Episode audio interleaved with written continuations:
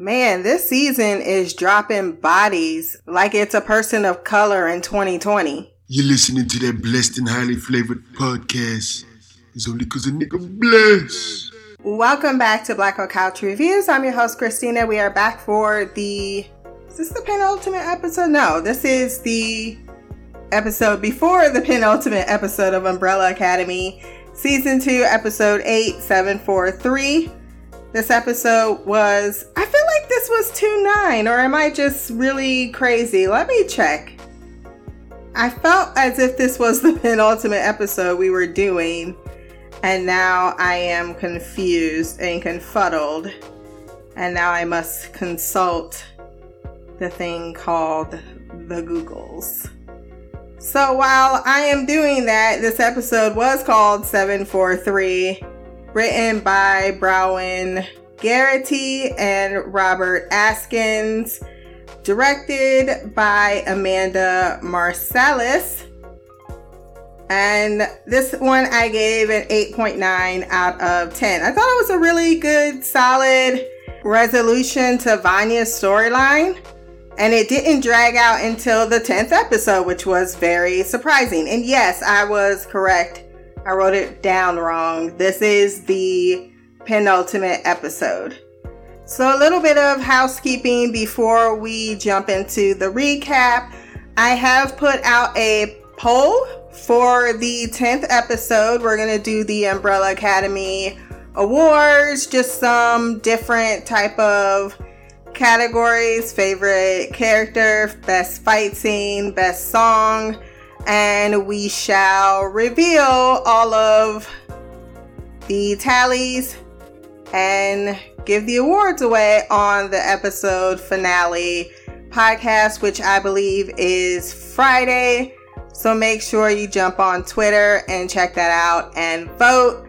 I will, of course, add my scores in uh, once the poll has reached its, uh, reached its expiration. So wanted to get that out there before I did forget, because I will. And I know some things are left to um, voters' choice. So if you have your own picks that you want to put in the categories that are not there, you are more than welcome to do so. So let us get into this recap. We start with Diego and Allison. They are wondering how they are going to reach Ma- uh, Vanya in this magical force field when Klaus says, "Fuck this shit, I'm out. Mm-mm. Fuck this shit, I'm out. No thanks. Don't mind me. I'ma just grab my stuff and leave. Excuse me, please. Fuck this shit, I'm out. Nope. Fuck this shit, I'm out. All right then. I don't know what the fuck just happened, but I don't really care. I'ma get the fuck up out of fuck here. Fuck this shit, I'm out." Klaus is very honest about himself. He says, "I am sexy trash. And all the martyrs, they're dead, so let's not do that." Diego calls him a pussy and says he's gonna kick his ass and get his behind out there. And Allison's like, "That's my cue to handle shit, because y'all can never get yours together." And she starts to move forward, yelling Vanya's name. I love how both brothers are like, "Vanya or Allison, no." I did laugh at the line, "I'm gonna beat you, not the way you like it," as it ties back to Diego tying him up last season. Allison gets knocked out, and Klaus has one important thing to tell Diego before he is now gonna take his shot, which is that he looks like Antonio Banderas with the long hair.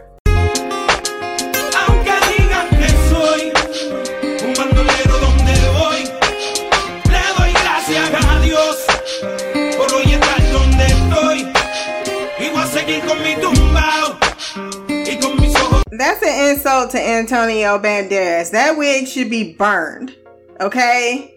He said, "I just thought you should know." And Diego, he was really heartfelt accepting that, saying like, "Wow, thanks, man. That means a lot. You just want attention."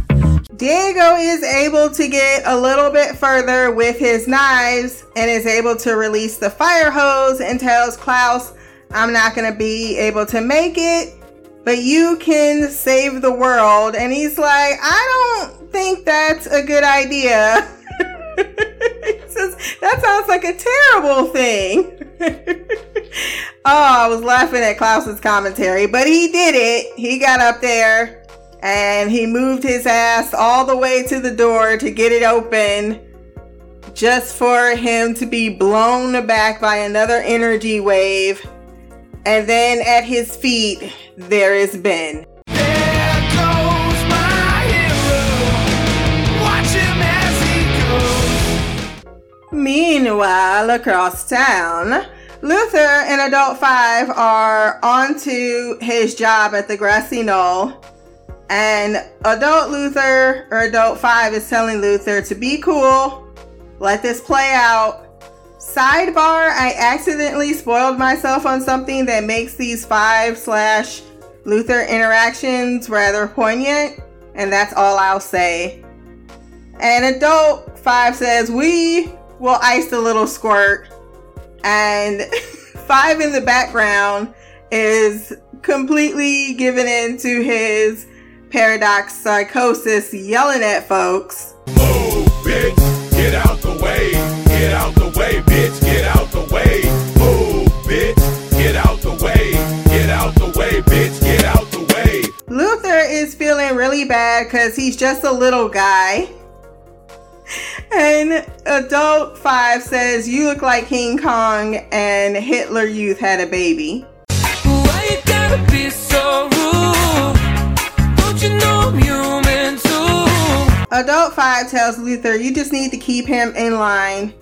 So Luther goes back to check on the younger version of Five, who is looking like a maniac, and he immediately calls him out on the fact that he is conspiring to kill him with his adult version.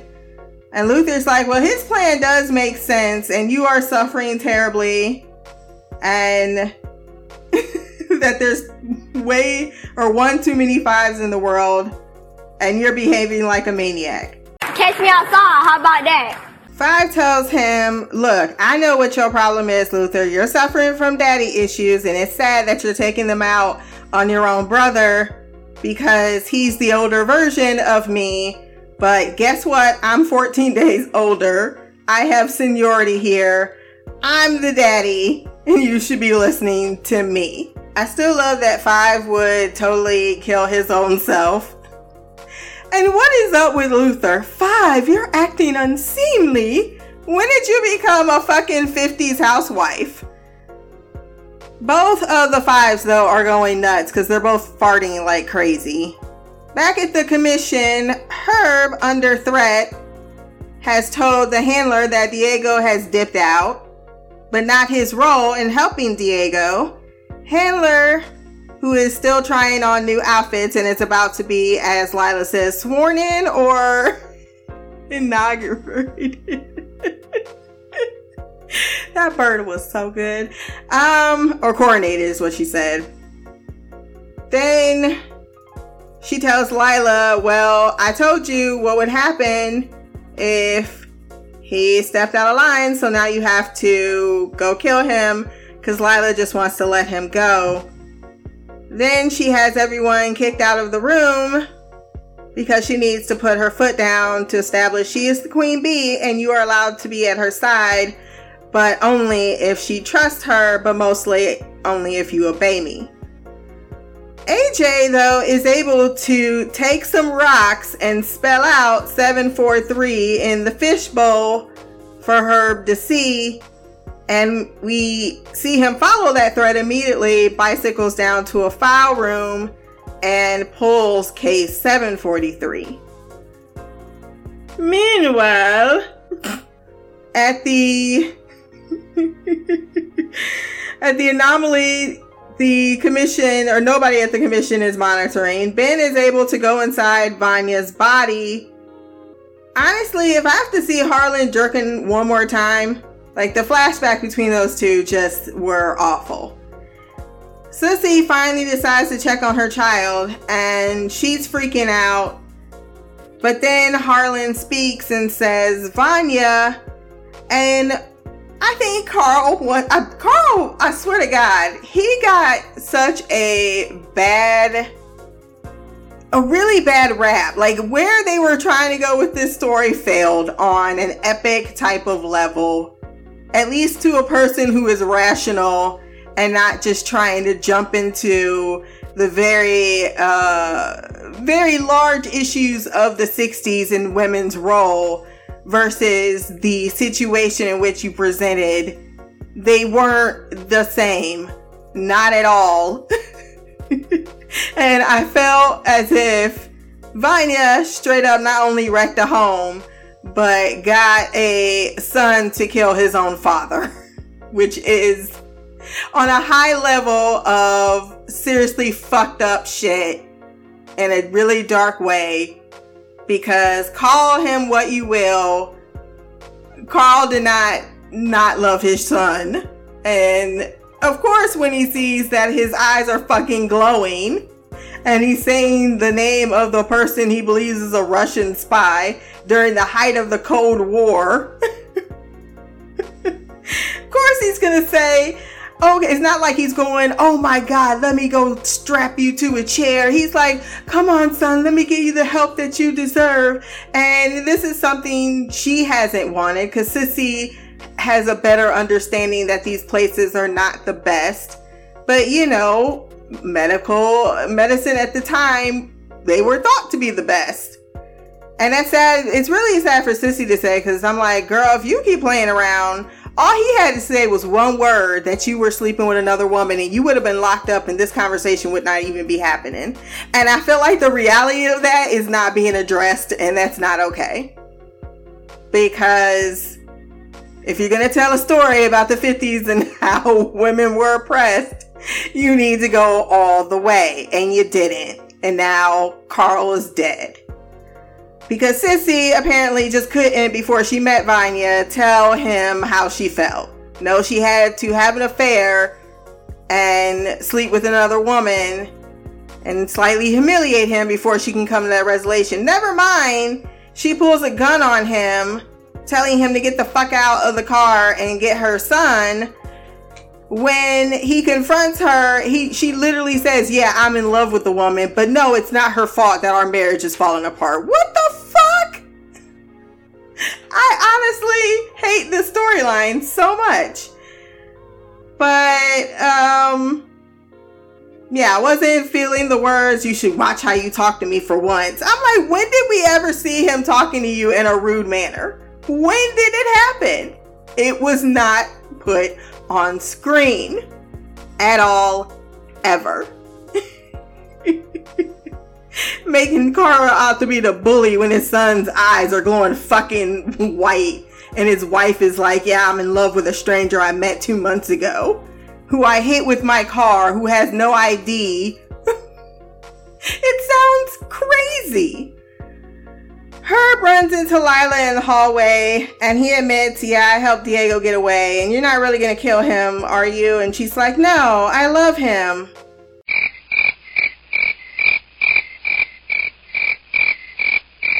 Lila, I don't think that you actually understand what the concept of healthy love is. And I know Diego is not, not at all, the most undamaged person in the world.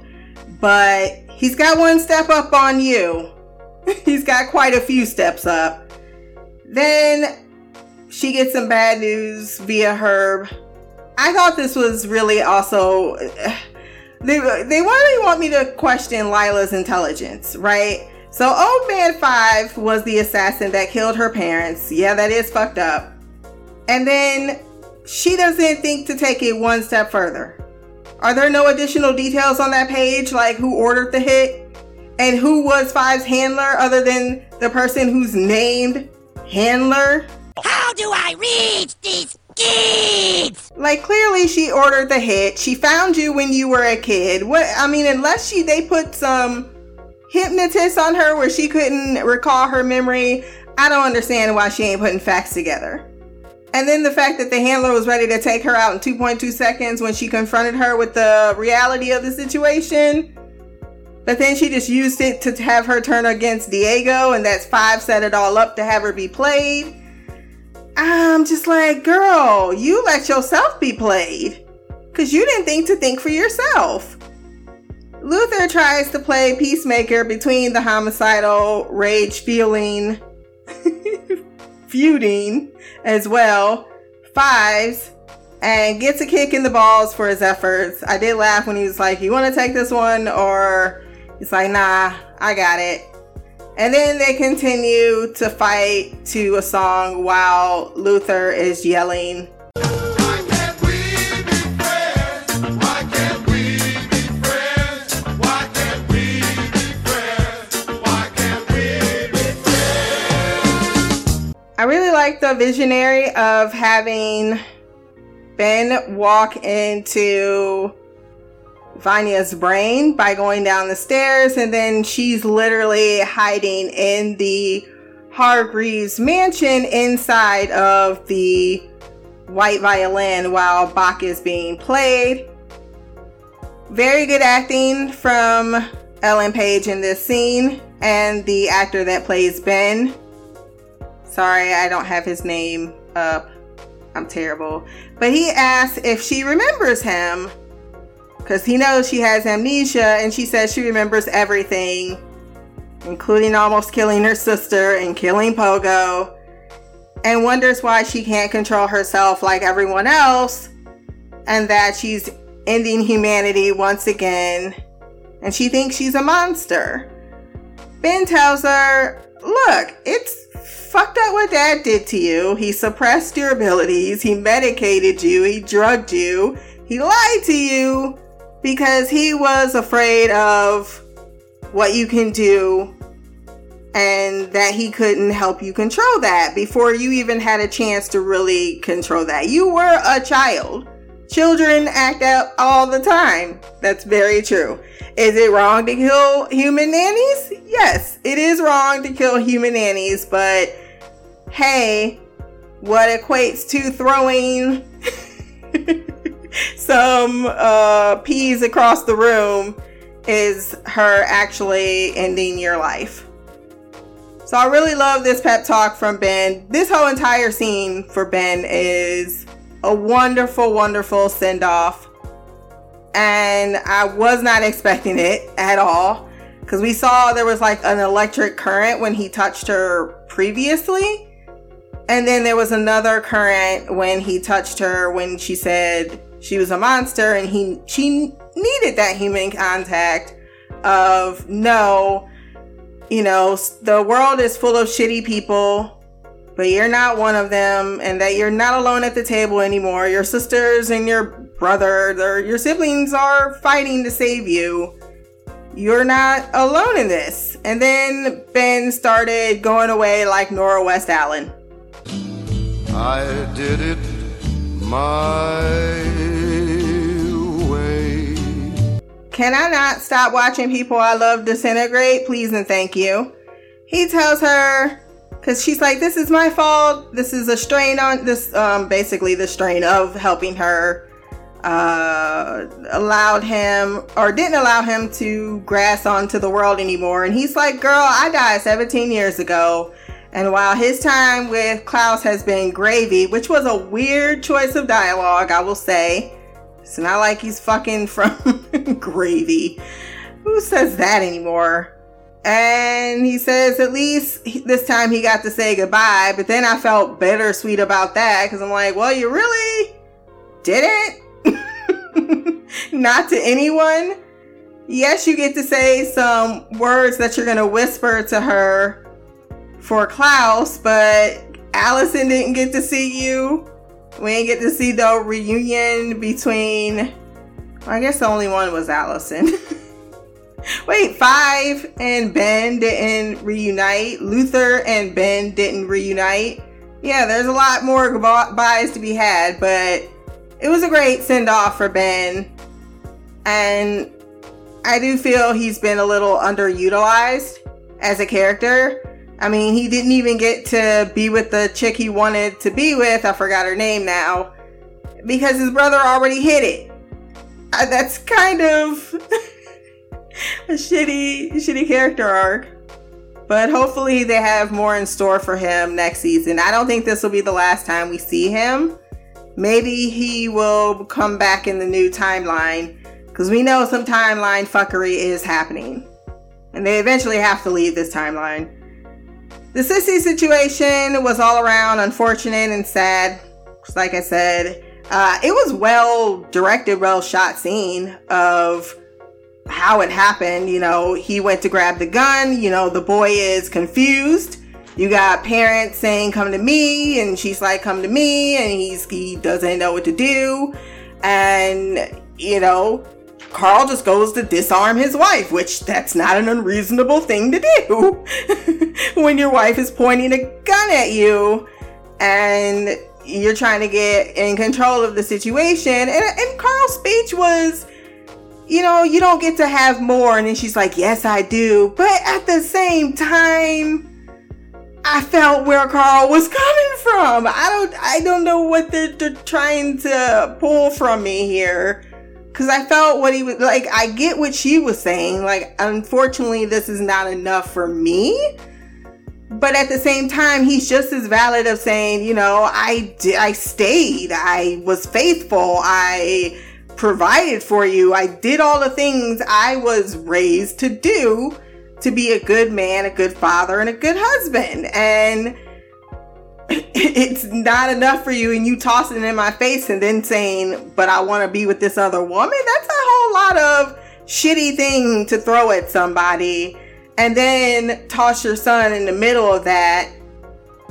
I mean, you didn't even, you don't know what your son is thinking, that maybe he wants to be around his father. And then, you know, the gun ends up going off and the bullet goes in Harlan's direction. And I can say, if Carl had to choose, I think he would prefer to have been killed in that moment than his son. But it's still sad that the power protected the son, but then the bullet ricocheted and killed the father. And then, you know, she's just like, oh, Harlan. And I'm just like, I fucking hate you. I do. Handler, knowing that A J must have been behind what was going on. I guess this was her, what, like, don't fuck with me. See, I killed the whole commission, but you can stay alive as long as you don't mess with me. But now that you have, I'm going to eat you.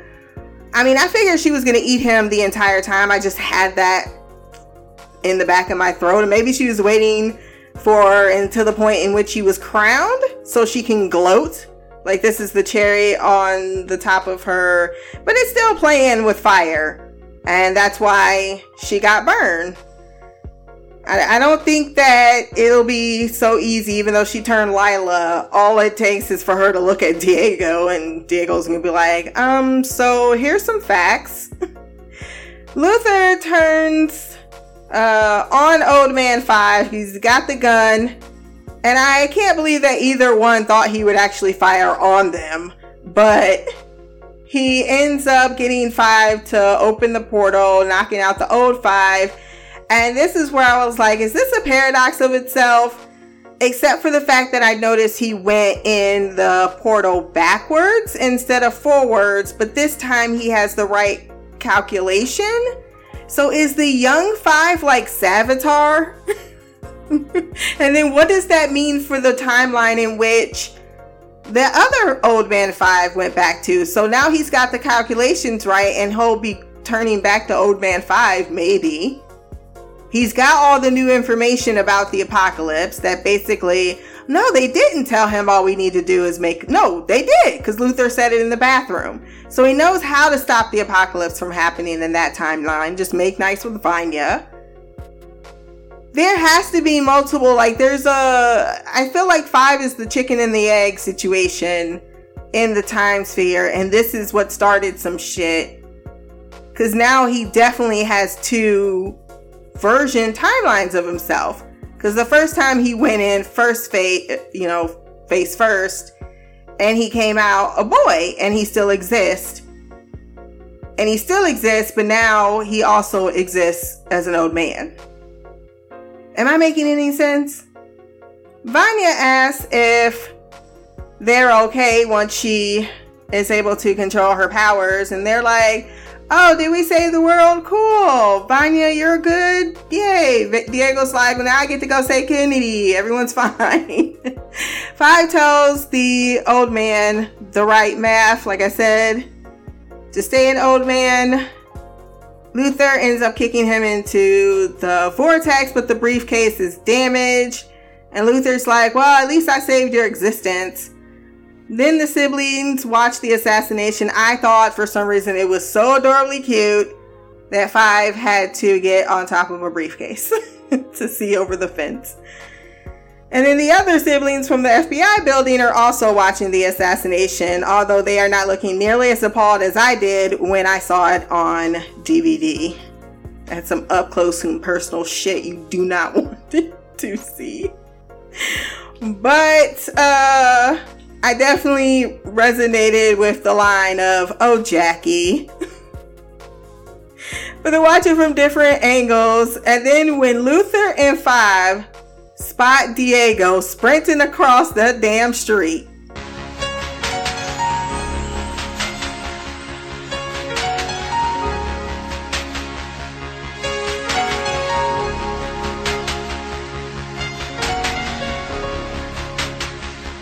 There is a man that they think is their dad, but he has their back to them, but he has the umbrella. Diego tackles him, but the shot's still running out and Kennedy has been killed. And it's revealed not to be one Reginald Hargreaves. And then Reggie leaves him a note saying, told you so. Congratulations, you played yourself. So this was cruel because that tear down Diego's face was heartbreaking that his dad played the fuck out of him. But I will come back to that. We learn that dad actually isn't the villain in this situation. When he shows up to the same place he had the Last Supper meal with his children, except, which is interesting that he would lead them to one of his hideout places. I think that note was because he was disappointed at the fact that Diego was insistent that he was the villain. He was the bad guy, and his prejudice did not allow for him to see who the true villains were, which were the Majestic twelve, which were in front of him the entire time, in front of the entire academy the entire time. So I think that that was, in a way, his way of saying, you know, you I told you to stop going down this path. It's not the right one, and you kept dodgingly doing so. It cost him his relationship. So now I am going to humiliate you for being so fucking stubborn about who you think I am, or trying to make me the villain of this story. But them alligator shoes that he was wearing when he got off that damn elevator. Money of your motherfucking life. Two-ton angel carved out of ice. Alligator sailboat, dollar sign ice. Fill a warehouse full of Van Goghs twice. Reggie got swag for days because that whole outfit he had was really put together. So apparently the deal was that Kennedy was not to be touched. He was a problem, but not to be taken out. He was overruled by Mystery Shades and the rest of the crew. Turns out Reggie was had by everyone because they used him for the rocket technology. That was a part of the experiment Grace and Pogo were doing in the space program. Uh, that's when he met Grace, fell in love with her, and started their little family. And then it turns out that this was a deal all set up so that Americans can get to the moon before the Russians, and Reggie's interests on the dark side of the moon would be protected.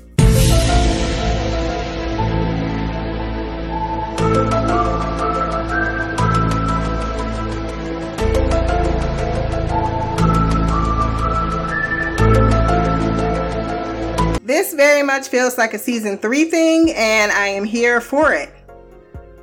Because it gets me back to the question of, who are these, how many people that were born miraculously? It also comes back to what Reggie is, as we find out in the scene. Now, everyone else, including the man who put his glasses on, look appropriately trepidatious at the tone that Reggie is using. But Shades doesn't allow Reginald to just be through with them, to never call again. Because he says, I will reveal your true identity to the world if you do not keep supplying us with your fancy tech. And Reginald turned back around and took his coat off. Oh, now you fucked up. Now you fucked up. Now you fucked up. You have fucked up now. Now you fucked up. Now you fucked up. Now you fucked up. Now you fucked up. Shades is still talking shit. Talking about, oh, it looks like someone's eager in for a fight. Then he started to take off his skin. It was at this moment that he knew. He fucked up. It sounds like no one made it out alive. And then the last scene is of the handler, and I'm so over this character. I cannot stress it enough, but she finally notices an anomaly, or at least anyone at the commission does, because Harlan is in the barn wilding. And that's how we end the episode. Let's get into some feedback.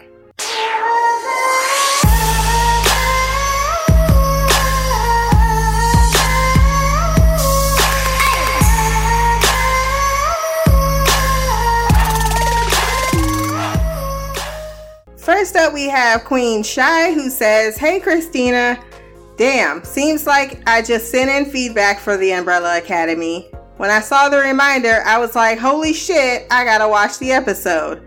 Not sure if it will make it in on time, but I'm on it. I'm just gonna dive in since I probably don't have that much time. Klaus is a fucking fool telling Diego he looks like a long-haired Antonio Banderas. His fucking pep talk to himself before trying to get to Vina had me dying. He's such a fool. Talking about how he survived a family of seven and wearing a sarong to a frat party. I don't even know what a sarong is, but I meant to Google it, but thank you for reminding me that I need to. He's so fucking stupid, I swear. I like how each sibling risks everything to get to Vina. I'm not gonna lie, I feel like Ben continues to get the shit end of the deal in this family. Facts. I know they all been through some shit, some worse than others, but it has to suck watching other people live their lives while you're stuck. Pause. I will say that's not Ben, that is something Ben chose to do. He made it very clear when he was talking to Vanya that I've held on for this long. So it's not like he was like, it is a sucky situation that he was in, that he was passively watching his family members, but it's something he chose to actively continue to do. I got the impression he could have passed on anytime he wanted to. She continues, first he dies, then he's around his family, but they don't know he's there. Yeah, that part between him and Klaus is, is annoying.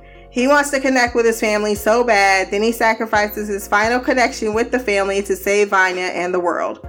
Since he's already dead, I guess he finally went to the afterlife. I think they show uh, they're working with different, like the afterlife is a place we saw in season one when Klaus hit his head. It is of my opinion that he died in that episode and then he was brought back to life temporarily, like he died temporarily and then he was brought back to life because they saw him resuscitating him. But that's where he was able to have that talk with dad. And then that little girl, that was God. So him going to the afterlife is pretty much like he should be having. That's why I think they could incorporate him in some way like that. Like he would be up there with his dad. I was still sad to see him sacrifice himself, but I love the talk he had with Vanya. You're not alone at the table. Can you hug me as I go? Oh yes, that was the line that broke me. Damn it if this didn't hit me in the feels. I wasn't expecting it. R I P again, Ben. You're my boy, Blue. Not sure you'll get the reference. What do you mean? Like I have not watched Old School. You're my boy, Blue. We're going streaking. Come on, everybody. We're going streaking. Yes, I know the reference. Five had me dying as he continued to go through the psychosis. I love that little dude. I agree with you. He's definitely been a huge highlight this season. The actor does a great job with playing an old man in a kid's body. His mannerisms are so good. I also agree what you were saying in your last podcast about all these shenanigans in the past has to be fucking with the timeline in some kind of way, because it's not like they've been incognito while in the past. I mean, they've been spilling the beans to everybody, so I'm not surprised Luther was laying out all the facts to Odor five. I wonder what giving himself the right equation before going through the portal will mean for the future, because I know they fucked some shit up. There's no way that they didn't. I'm sorry, but that fight scene with Five versus himself was funny as fuck to me. You don't have to apologize. Mostly because of the song Dancing With Myself. Luther getting kicked in the balls and being stuck in that stupid pose while they're teleporting around him. I'm surprised nobody noticed all that blue flashing like the one little girl did. She's like, Mommy, fireworks. Lila talking about loving Diego. Really? I said the same thing. Like, what? Get out of here with that. Nothing says love like drugging and kidnapping a person. I will also say, when I keep thinking that this is only fourteen days ago because Five mentioned it fourteen times, how the fuck? Oh yeah, I forgot. Never mind. Nope. I already backed up on myself because Five dropped him off at different points in time. So yes, it's possible she spent all of those months with Diego. I can't remember where he was at. Was he a year away?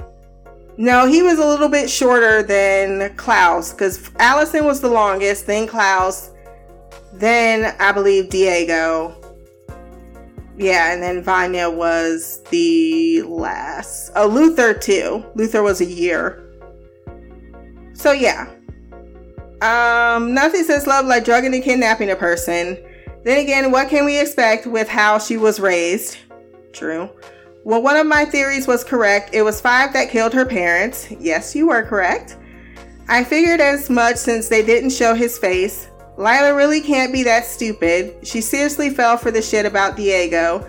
I guess she forgot the minor detail that she's the one that kidnapped Diego against his will and brought his ass to the commission. Yeah, that's why I'm like, um, ma'am. But I'm sure her judgment is clouded at the moment, even though these past two episodes really has her acting stupid. This bitch really swallowed that fish alive. Damn. Anyways, R I P A J. I was hoping he could have some revenge, because you know your body, your stomach, no, the acids would get to him first. Never mind. I was thinking, if your body's made of so much water, maybe he can somehow swim his way. She continues, I agree with you and Mimi about Carl not being the bad guy. He was a typical dude of the times. Of course, in those times, people stayed in unhappy marriages just because it's what you did back then. True. A lot of times, marriages were about carrying the family name for men and raising kids and security for women. It wasn't always a love match. Carl's attitude about the whole thing was exactly the point. He was the provider. She should be grateful. He's doing the thing that he feels men folk are supposed to do, and she shouldn't expect anything more. Him talking about Harlan like he had nothing to do with his conception. Seriously, sir, he's as much your child as he is hers. But damn, he didn't deserve to die, even though he was acting like a dick in that scene. I think he started to try to lash out. And because when he first saw that Harlan was in pain, he wasn't like, oh, let me get this fucking sick monster to somewhere else. No, he was a concerned father.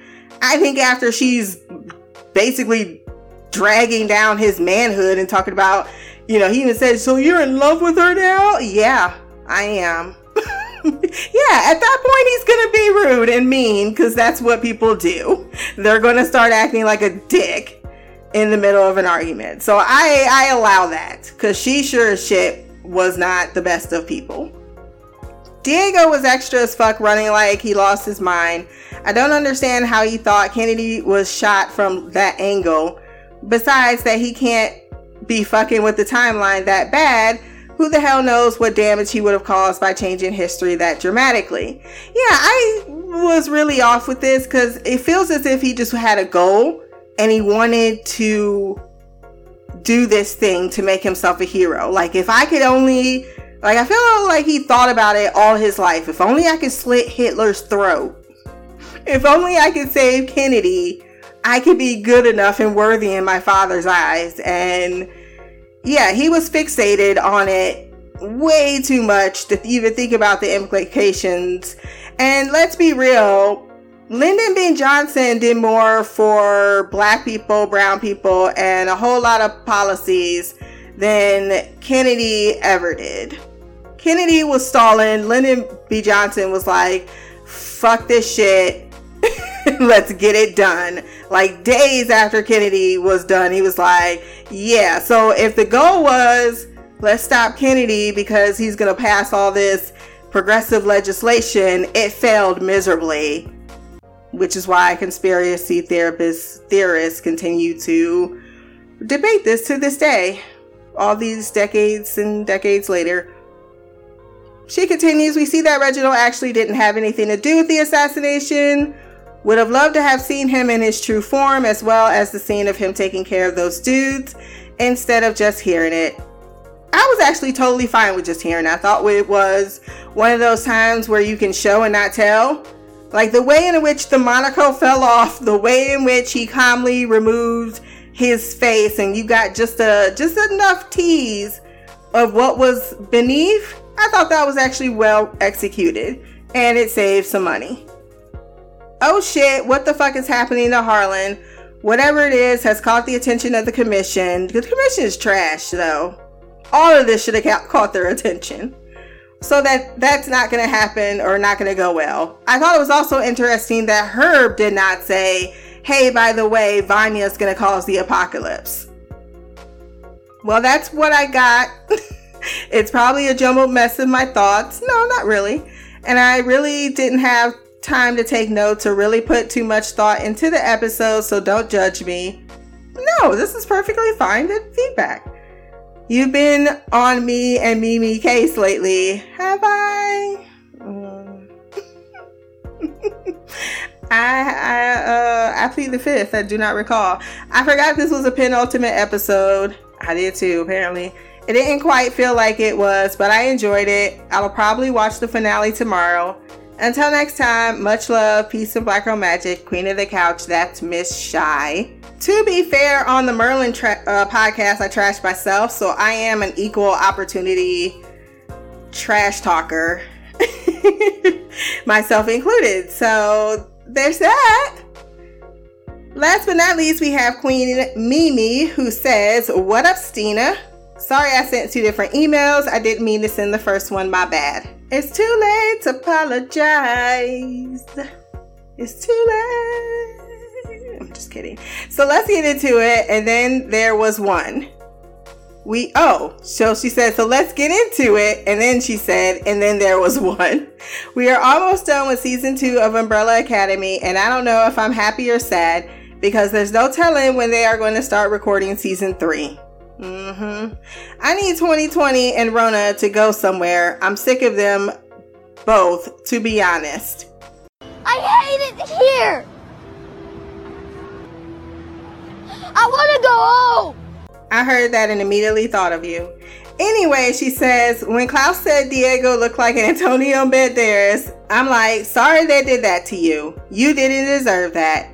Diego's hair is trifling, and I'm mad the writers added that shitty-ass line in the script to somehow make us accept his hair.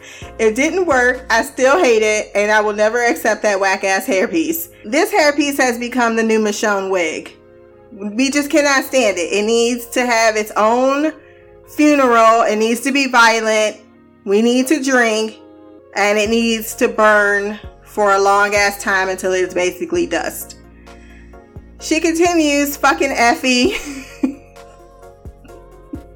Now that you have called her that, I cannot stop seeing it. I'm so fucking sick of the handler. I need her to really die in the season finale. I hope so. For the life of me, I cannot understand why she had Five murder all the board members except for the fish. Seems as though leaving him alive was just giving him an opportunity to take back control. Unless she wanted to swallow him whole from jump, and if that's the case, then why did she wait? I think I gave a few answers to that question. I think she did want to swallow him from jump, and she wanted to rub it in because A J was the one that took her job and, you know, took her parking spot. Like, she's putting it on him, like he made the ultimate call. But this, the commission, that board can't be the only people in control, right? There has to be other people way higher up the food chain, because this place is not Fort Knox, not even a little bit. And it should be, considering they deal in protecting the timeline. Uh, she continues, any way you look at it, the handler is stupid and I'm sick of looking at her face. I'm pretty sick of Lila too. Mm-hmm, that's fair. Where are Harlan's parents and why haven't they even noticed his glowing fucking eyes in the last twenty minutes? Sissy comes in the room after a long time. He was thrashing and making all these suspicious sounds, so I'm just wondering why no one thought to check on him for so long. This is very true. Although I will say she had a laundry basket in her hands, and you know that shit happened outside on a rack. So it's very much po- believable that she was outside and uh, dad may have been with her. I don't know, or he was drinking his sorrows away. She says, now I get it. He's eight, maybe nine. My son is nine, so I allow him freedom too. But if I hear some crazy ass noises coming from his room or the living room, you better believe I'm going to come and check. Especially if it's too quiet in the room for too long. That's a dead giveaway that some tomfoolery and shenanigans are ensuing. This is true. That's when I'll be like, I don't see my daughter. I'm like, wait a minute. She ain't burst in my room telling me some crazy shit in a hot second. Time to see what what you looking at. Give me that phone. Let me see what you... Well, it's not nothing bad. Let me look at it. Let me read it. I'm not even going to talk about the fight Sissy and her husband got into. I don't even remember his name, and honestly, I don't care at this point. I think their entire situation is stupid. If my son's eyes were glowing, glowing, taking him to an institute that can care for him better is literally the last thing I would be thinking of. I'm so sick of this storyline, I don't even know what to do with myself. I gave a lot more leeway, but she's like, the whole thing is just not doable for her. The fight scene between the Fives were hilarious. Luther in slow motion pain from getting kicked in the balls. The Fives popping in and out while attempting to best the other. The camera angles and the music. I fucking love this song. Everybody knew this song but me. I don't know this song. I don't know when I first heard it, but I know every time I hear it, I'm automatically in love with the show or movie that much more. Everything about it is superb in my opinion. I think I, I picked maybe what some people's favorite song is, and it was not on the list, so that's your viewer's choice. She says, Ben, no.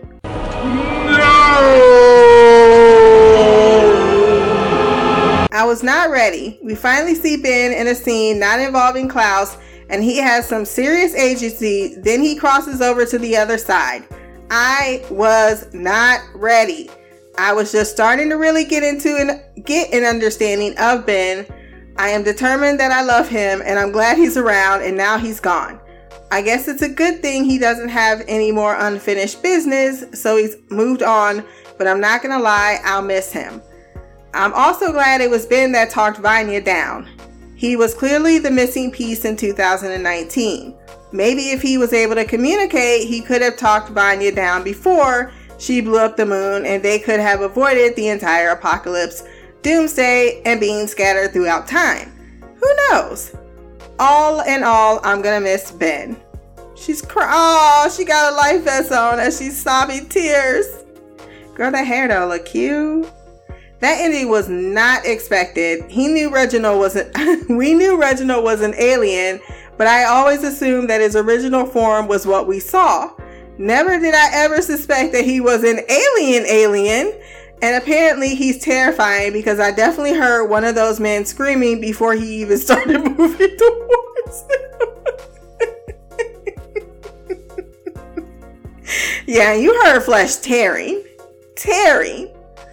Okay, so theory time. Maybe the woman or woman who, or the women who mysteriously gave birth to the children out of thin air were bringing Reginald's people to Earth. Oh, yes. I am glad you brought this up because I did not address that whatsoever about what we may think is going on the dark side of the moon. And I can already tell we're on the same wavelength. That's exactly what I was thinking. He has something to do with these children's birth. It's all preordained, like the rest of his species. Like he really... These, like when he says these are his children, maybe all forty-three of these people or births or whatever are really his children. But yeah, that's all I got to. Maybe she has more. She continues. Maybe that's how he or whoever is in charge decided to transport those aliens to Earth, or maybe they want to mix their people with humans.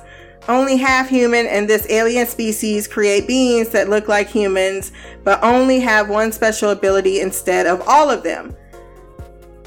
Uh, put in a pin in that for two seconds, because then I'm recalling the scene in the beginning where he was like on some planet and then someone died and then he like got on a spaceship or rocket ship and left. So maybe his like species was dying. And then he went to Earth to try to make his species continue on. And he started this project on the dark side of the moon. Like he was the only one that maybe survived. And then he started making... Yeah, I can see how this works out. Because the kids came a little bit after this, right? Like where they started to be born. So he did the academy after the Kennedy incident. He must have lost grace at this point in time. There's so much more to mine here that I really want to get into in the season three. She continues, shit, I don't know. I'm just spitting out theories because why not? I think you're on the right track. I think this is all great information. I have been wanting what's up with Reginald and his children. Why did he decide to raise them the way? I mean, he's an alien. So that, of course, would be uh, key factor number one. He was not really meant to be the most empathetic of parents. And, you know, he didn't have Grace, the real human Grace by his side to be that mother figure, but the robot was able to. And he was the father that wanted perfection of them, but they always fell short. But he still, still thought that they would save the world. And there's a reason for that. Like I said, he killed himself just to get them back together. When Klaus saw him in the heaven, he clearly wanted them because he's like, well, you needed to know this, but wasn't able to tell him. These are the people that are meant to be for something that's meant to be. And for whatever reason, he wants them and feels the need to teach them really terrible lessons to make them ready for this. She continues, I tried to figure out a better way to say this, but nope. This is as good as I get. Hopefully you understand and these sentences make sense. They do. Well, that's it for me. Until next time, love, peace, hair grease, and Black Girl Magic. Love, hey girl. I love that picture. I'll say that one. I love it. If you want to send feedback on the final episode of Umbrella Academy for season two, you can send that to black girl couch at gmail dot com. Or you can leave a comment below on this podcast. You can find my podcast, Black O'Couch Reviews, on Podbean, Stitcher, iTunes, Spotify, and wherever else good podcasts can be found. My social medias will be below. Remember to like, share, subscribe. And if you have time, run over to iTunes, leave a review, or rate the podcast. They both help to get noticed. Until the next time, peace, hair grease, and Black Girl Magic.